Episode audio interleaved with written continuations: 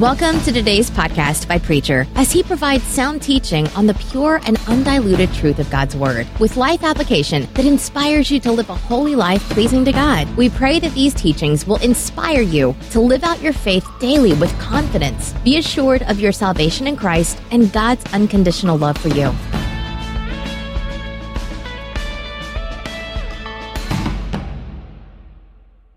And beginning with the 25th verse. The Lord is speaking, He is saying, To whom then will you compare me, that I should be like Him, says the Holy One? Lift up your eyes on high and see who created these. He who brings out their host by number, calling them all by name, by the greatness of His might, and because He is strong in power, not one is missing. Why do you say, O Jacob, and speak, O Israel, my way is hid from the Lord, and my right is disregarded by my God? Have you not known, have you not heard? The Lord is the everlasting God, the creator of the ends of the earth. He does not faint or grow weary. His understanding is unsearchable. He gives power to the faint, and to him who has no might he increases strength. Even youth shall faint and be weary, and young men shall fall exhausted. But they who wait for the Lord shall renew their strength. They shall mount up with wings like eagles. They shall run and not be weary. They shall walk and not faint. Lord, help us to believe what we read this morning.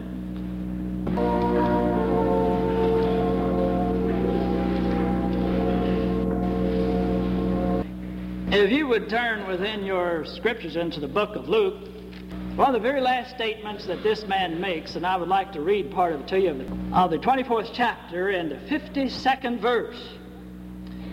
And it says of the disciples, and they worshiped him and returned to Jerusalem with great joy. And they returned to Jerusalem with great joy. Can you live? Why, you bet you can, and you can live dynamically. Now, I don't know how that got turned around and said in the bulletin dramatically. Well, I guess you can do that too.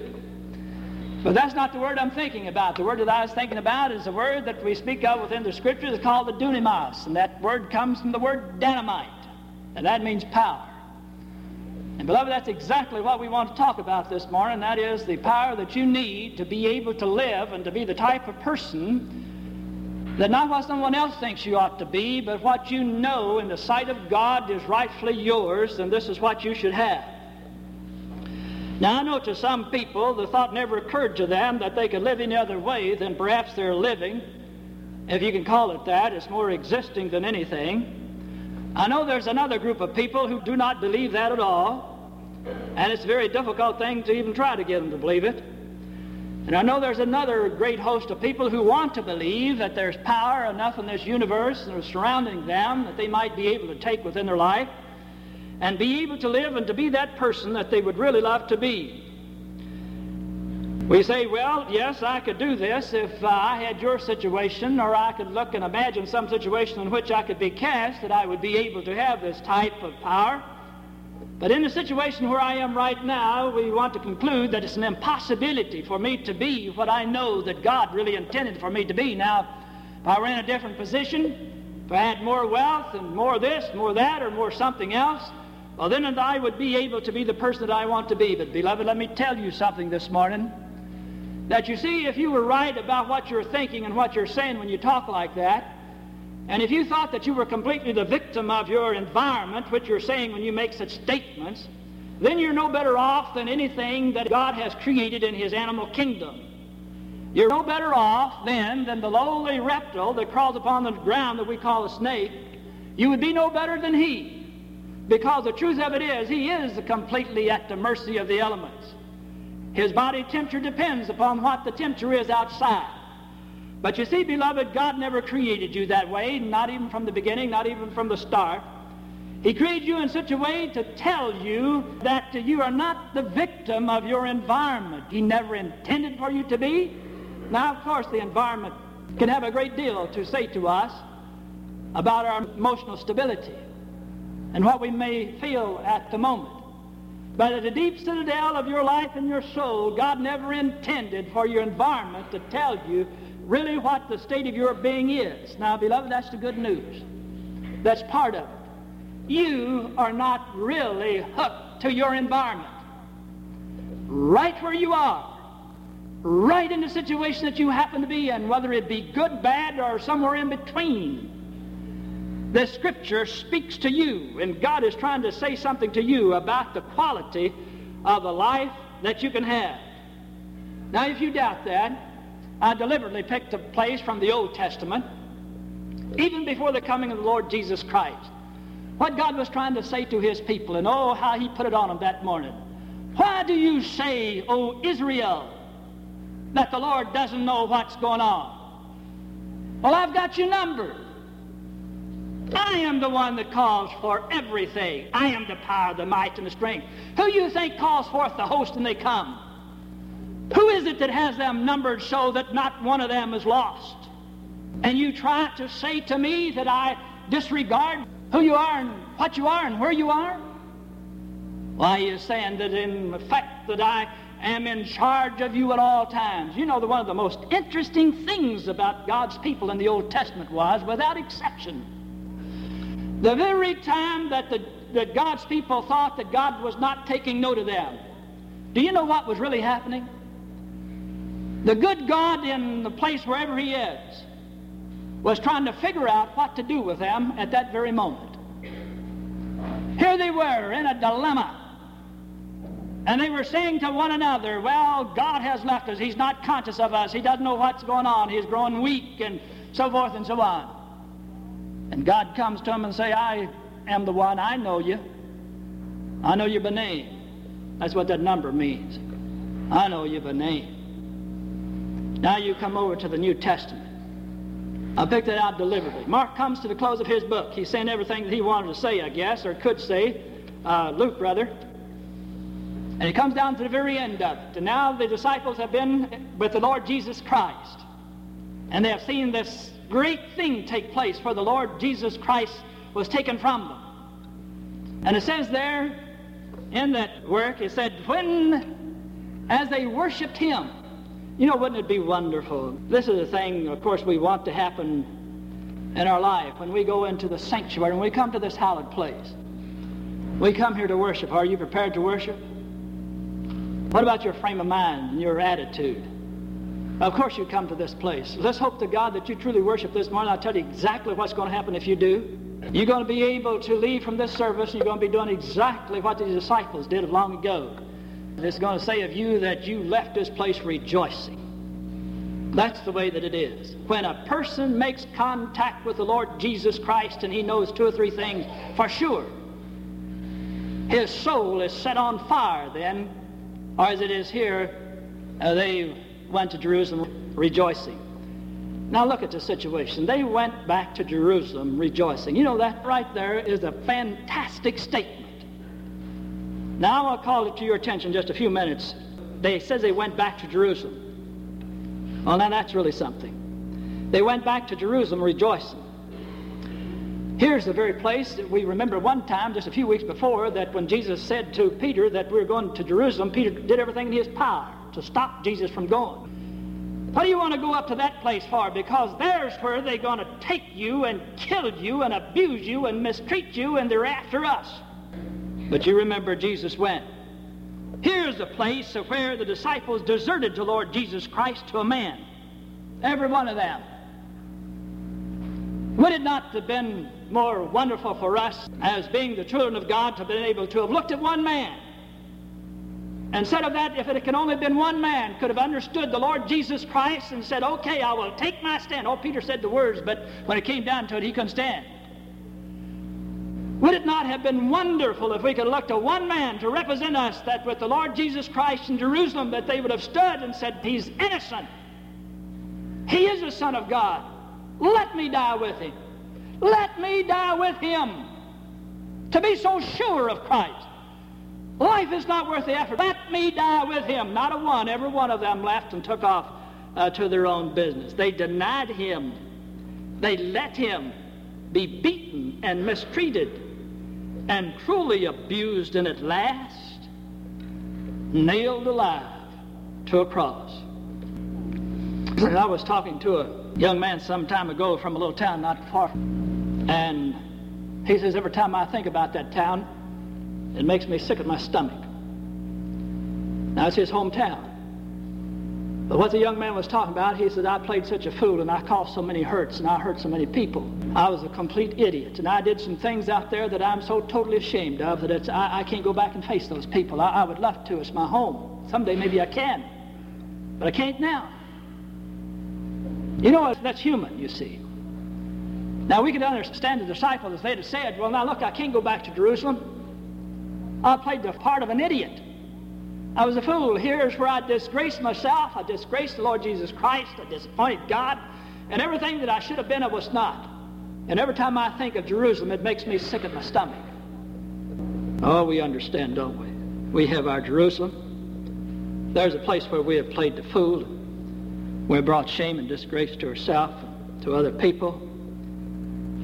And we would rather not to think about those such things, and we ought not be better to go to another place, another town, another city and start over again. How many people in my ministry have I heard say something like that? I can't worship with you there anymore. I played the part of a fool. I need to go somewhere else. I need to go somewhere else and start over again. Well, I suppose that's one way to do it.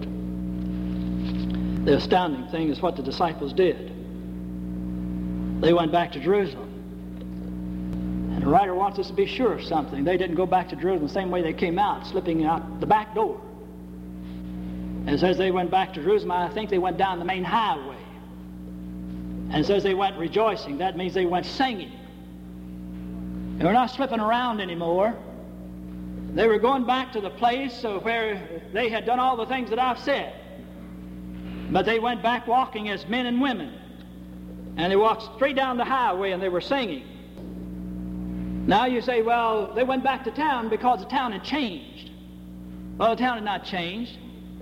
They were the same mean, cruel, indifferent people that had beat and crucified the Lord Jesus Christ. They were just as ignorant and just as dumb, and they were just as much after their blood right then as they were or had ever been when they were with the Lord Jesus Christ. The town had not changed. Well, what had taken place? Well, whatever had taken place, that's what I want to know. And I want to be able to lay hold of it. Because the environment had not changed. It was the same mean, cruel city that had just put a few weeks before the Lord Jesus Christ to death. The very Son of God. Well, we know. We know. When I was a young Christian out here Beechmont years ago, we only lived about four or five blocks from the church, and we walked to church. I think we had an old car, but I forgot what the situation was. Maybe it was gas ration. Anyway, we walked to church. Right down two blocks from Beechmont Methodist Church, and I had to walk back, going to church and coming from church. There's a big building about the size of this, and not as beautiful, lower than this, but a big, spacious building. And they had in that thing there, I would stop and look through the big doors they had, just big wire doors like, because they had to have a lot of air circulating through there. They had a lot of generators in there, great, big, massive things. And you could hear it about a block before you got there, just a constant hum. I would look in that thing as it go by and think about all the power that was generated in there to light houses and warm them and so forth and so on. Within about a year or so, and they moved all that equipment out of there. And a group of God's people bought that place and turned it into a house of God. Oh, I thought to myself, how fitting. Oh, what symbolism. Here it is. A place that is filled with power. Enough power to do whatever needs to be done in the life of every person that happens to be a part of that group a place where they can meet Christ. I have been a witness to more power released in and through the church than any other one place. That's a fact. I remember a little girl I remember something happened to her one Sunday morning. I knew she was sick, and the doctors had said there was a terminal situation. She's young mother, had two children. I remember the Sunday morning that she was sitting in the little church where I happened to be the preacher, and she was sitting right down front, and I couldn't help but see that something happened to her that morning. When she walked out of the church, I said, Mary, I said, something happened to you this morning. Could you tell me about it? She said, it sure did. She said, Preacher, I'm not afraid to die. It's gone. I'm not afraid. It happened this morning. There was a power and assurance came in my life that I can't speak about it, but I want you to know that I'm ready. It's okay. And she wasn't frowning when she was saying, well, a few months later she was dead. Power. Power to live with. Power. I can tell you about people that I have noticed that have laid hold of something within a worship service. I can tell you about a man that was a thief. He was sent up for stealing. Started coming to church because he had nowhere else to go, nothing else to steal. I guess he was washing too close, so he decided to come to church. After a while, something happened to that man. He said, Preacher, I'll never steal again. It's finished. It's done. Got something better. That man started teaching Sunday school class. And I guess he still is. Power. Power. They went back to Jerusalem. You know, that's a fantastic thing. They went back to Jerusalem. And they went back because something had taken place, not in Jerusalem, but in their own heart and soul. And they had laid hold of God's promise and had made it their own. They had worshiped the Lord Jesus Christ and they knew something. And that thing that they knew had changed their life completely and totally. Completely and totally. How can I make this power mine? Let us not be so foolish as God's people have played all down through the ages. You see, the, the foolish mistake that these people were making in the Old Testament, as God was speaking to Isaiah, was that because they could not sense anything, could not feel anything, it meant that God was oblivious to them. But God reminded them that all the power that He had could be called into play to take care of them right where they are and right where they were. And then he wasn't going to leave out anyone. He had them all numbered. When people worship the Lord Jesus Christ and come in contact with Him, you see, I like to make a fine distinction. Now, every one of us believe in the Lord Jesus Christ as Savior, and your soul has been saved. How many of us really truly believe that the Lord Jesus Christ is Lord of our life? Do you really believe that Jesus is Lord? What about this Lordship of the Lord Jesus Christ? Where do you get your sense of direction? Where do you look for what you're going to do the rest of the day and tomorrow? Do you look at what happened to you yesterday, the bad? Do you look at some tote sheet or something else and try to decide then what it's going to be? Or do you keep your eye and your mind on the Lord Jesus Christ? You see, we may be in the same building, the same place, the same meeting. But any man that takes or woman takes his eye off of what the Lord Jesus Christ is calling for and looked at anything else, you have drifted 10,000 miles away from what I'm talking about, and you'll never know it. Oh, you may know what being saved means, but you're not going to talk about power that can be released in your life. I'll tell you that right now. It can't be done. Jesus is Lord. There's only one that I look to, and that is the Lord Jesus Christ. And if I look to anything else, anywhere, any place, I have done damage to myself. And I have blocked the Lord Jesus Christ and the Holy Spirit releasing this tremendous power within my life. It's here. Doesn't make any difference where you sense it or you feel it. You're not an animal. You got a mind to think with. Jesus has told us that I'm going to be with you. Where two or three are gathered together. In my sanctuary, the promise that was made to Solomon when he dedicated the temple. Do you know that promise has not been withdrawn from God's people? And basically, that promise that God made that when you cannot find God any other place, when you return to his altar,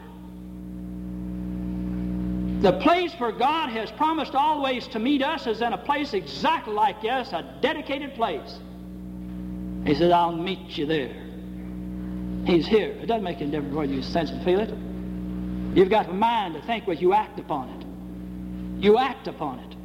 You act upon what you know. Put into operation what you already know. There's that story that's told of a man that was lost at night in a deep forest. And the night was so dark it was a storm brewing and blacker than the witch's brew. And he couldn't find his way out. So the storm came. And then he discovered a great thing that when the storm began to rage and the lightning began to flash, he found that he could take four or five steps within the lightning as it opened the way for him. And after he had taken those four or five steps, and come another flash, he would walk again until he found his way out of the woods. I don't care where you start. You know, the interesting thing is, I wonder what would have happened if Moses had not turned aside to see that bush. Such an insignificant thing. You may have something within your life that seems so insignificant, but it captures your imagination and your mind. Look at it closely. And when Moses began to look at that bush and walked over towards, you know what God said to him? Moses, take off your shoes. You're on holy ground. And from there, he delivered his people. There was a man by the name of Max Cleland. I doubt whether you've ever heard tell of him. I did not hear tell of him until the other day. Max Cleland. A few years ago, when the war was raging in Vietnam, this man had both legs blown off and his right arm.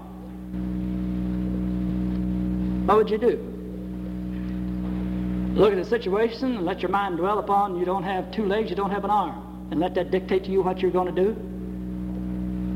Or do you keep your mind on the Lord as Max discovered that he could do and he ought to do? And that's precisely what he did. You know where this man is today?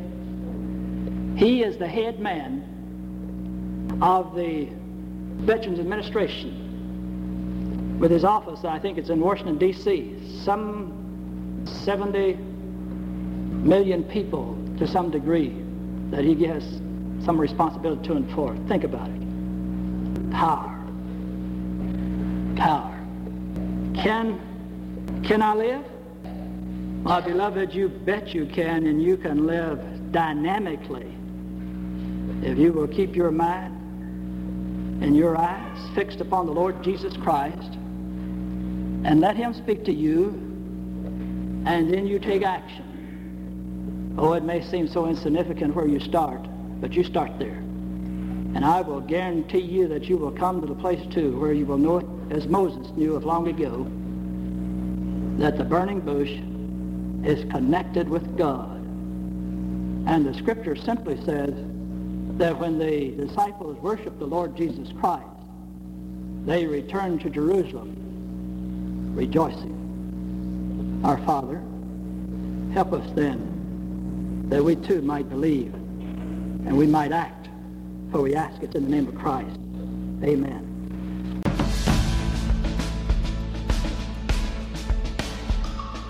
Thanks for listening. Hope you were blessed. We pray the Holy Spirit will make you a doer of His words, finishing the work He started and making you more like Christ for the transformation of this world and preparation for heaven.